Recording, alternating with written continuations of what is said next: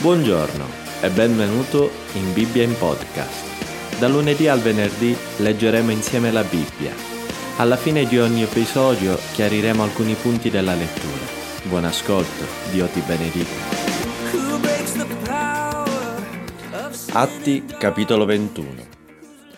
Dopo esserci separati da loro, salpammo e giungemmo direttamente a Kos, il giorno seguente a Rodi e di là a Patara. E trovata una nave diretta in Fenicia, salimmo a bordo e salpammo. Giunti in vista di Cipro e lasciata la sinistra, navigammo verso la Siria e approdammo a Tiro, perché qui si doveva scaricare la nave. Trovati i discepoli, soggiornammo là sette giorni. Essi, mossi dallo spirito, dicevano a Paolo di non mettere piede a Gerusalemme. Quando però fummo al termine di quei giorni, partimmo per continuare il viaggio, accompagnati da tutti loro, con le mogli e i figli, sin fuori dalla città.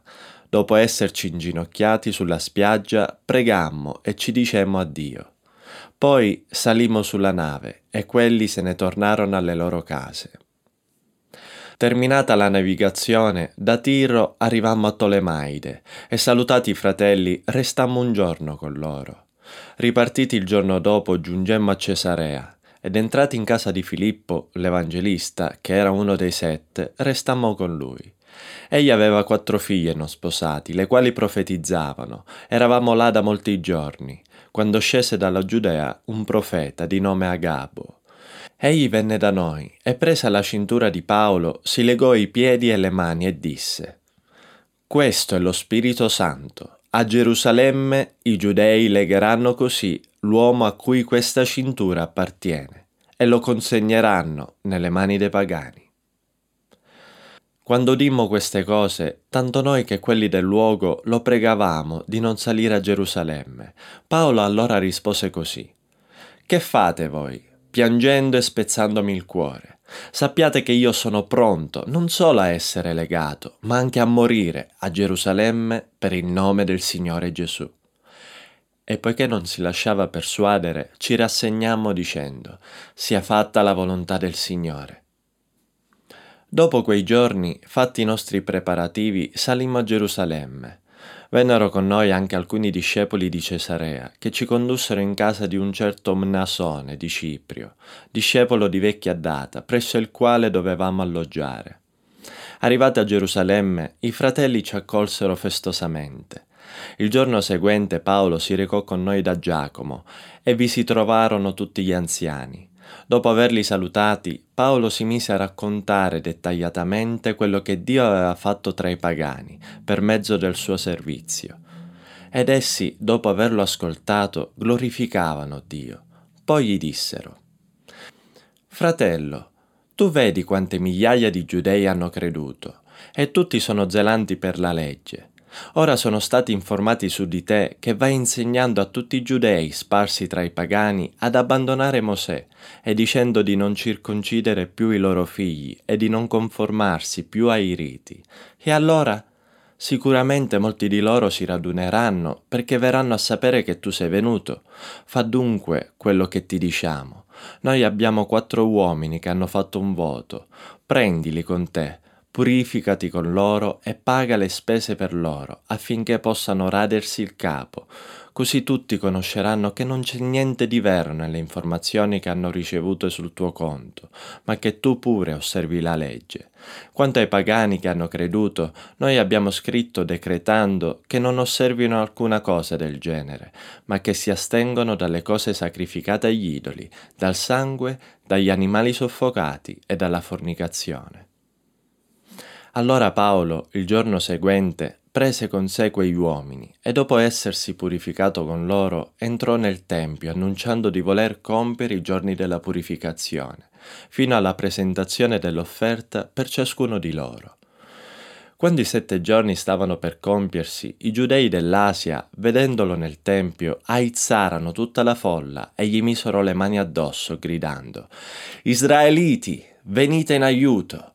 Questo è l'uomo che va predicando a tutti e dappertutto contro il popolo, contro la legge e contro questo luogo. E oltre a ciò ha condotto anche dei greci nel tempio e ha profanato questo santo luogo. Infatti, prima avevano veduto Trofimo di Efeso in città con Paolo e pensavano che egli lo avesse condotto nel tempio. Tutta la città fu in agitazione e si fece un assembramento di gente. Afferrato Paolo, lo trascinarono fuori dal tempio e subito le porte furono chiuse. Mentre cercavano di ucciderlo, fu riferito al tribuno della corte che tutta Gerusalemme era in subbuglio. Ed egli, presi immediatamente dei soldati e dei centurioni, si precipitò verso i giudei, i quali, vedendo il tribuno e i soldati, cessarono di battere Paolo. Allora il tribuno si avvicinò, prese Paolo e ordinò che fosse legato con due catene, poi domandò chi fosse e che cosa avesse fatto. E nella folla gli uni gridavano una cosa e gli altri un'altra, per cui, non potendo sapere nulla di certo a causa della confusione, ordinò che fosse condotto nella fortezza. Quando Paolo arrivò alla gradinata, dovette, per la violenza della folla, essere portato di peso dai soldati, perché una marea di gente incalzava gridando «A morte!». Quando Paolo stava per essere introdotto nella fortezza, disse al tribuno: «Mi è permesso dirti qualcosa?». Quegli rispose: «Sai il greco? Non sei dunque quell'egiziano che tempo fa sobillò e condusse nel deserto quei quattromila briganti?». Ma Paolo disse: «Io sono un giudeo di Tarso, cittadino di quella non oscura città di Cilicia, e ti prego che tu mi permetta di parlare al popolo». Il tribuno glielo permise e Paolo, stando in piedi sulla gradinata, fece cenno con la mano al popolo e, fattosi un gran silenzio, parlò loro in ebraico. This is amazing grace. This is unfailing.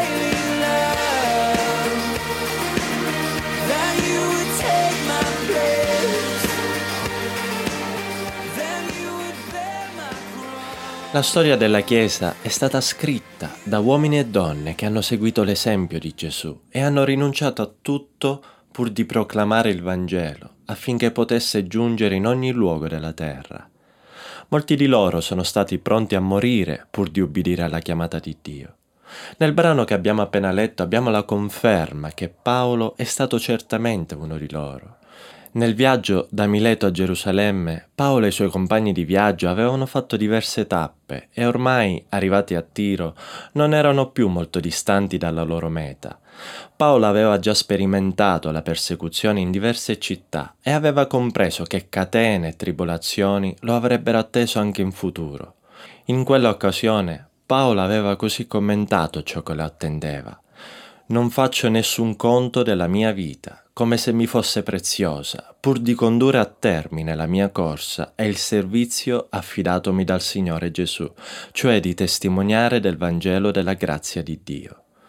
Insomma, si può dire che lo Spirito Santo aveva fatto comprendere a Paolo che ci sarebbero state difficoltà, ma allo stesso tempo lo aveva guidato a proseguire il suo viaggio verso Gerusalemme. Ancora oggi nel mondo accade ogni giorno che nostri fratelli e sorelle rischino la vita per amore di Gesù. Probabilmente nella nostra vita pochi di noi si troveranno ad affrontare una persecuzione tale da rischiare la vita per la fede, ma ogni giorno siamo chiamati comunque a fare delle scelte che dimostrano quali sono le nostre priorità. La priorità di Paolo era quella di servire il nome di Gesù, costi quello che costi. Egli era pronto a tutto pur di esaltare il nome di colui che aveva dato la sua vita per lui. E noi abbiamo abbastanza fiducia nel Signore da essere pronti ad affrontare qualunque difficoltà, sapendo che Egli è al nostro fianco.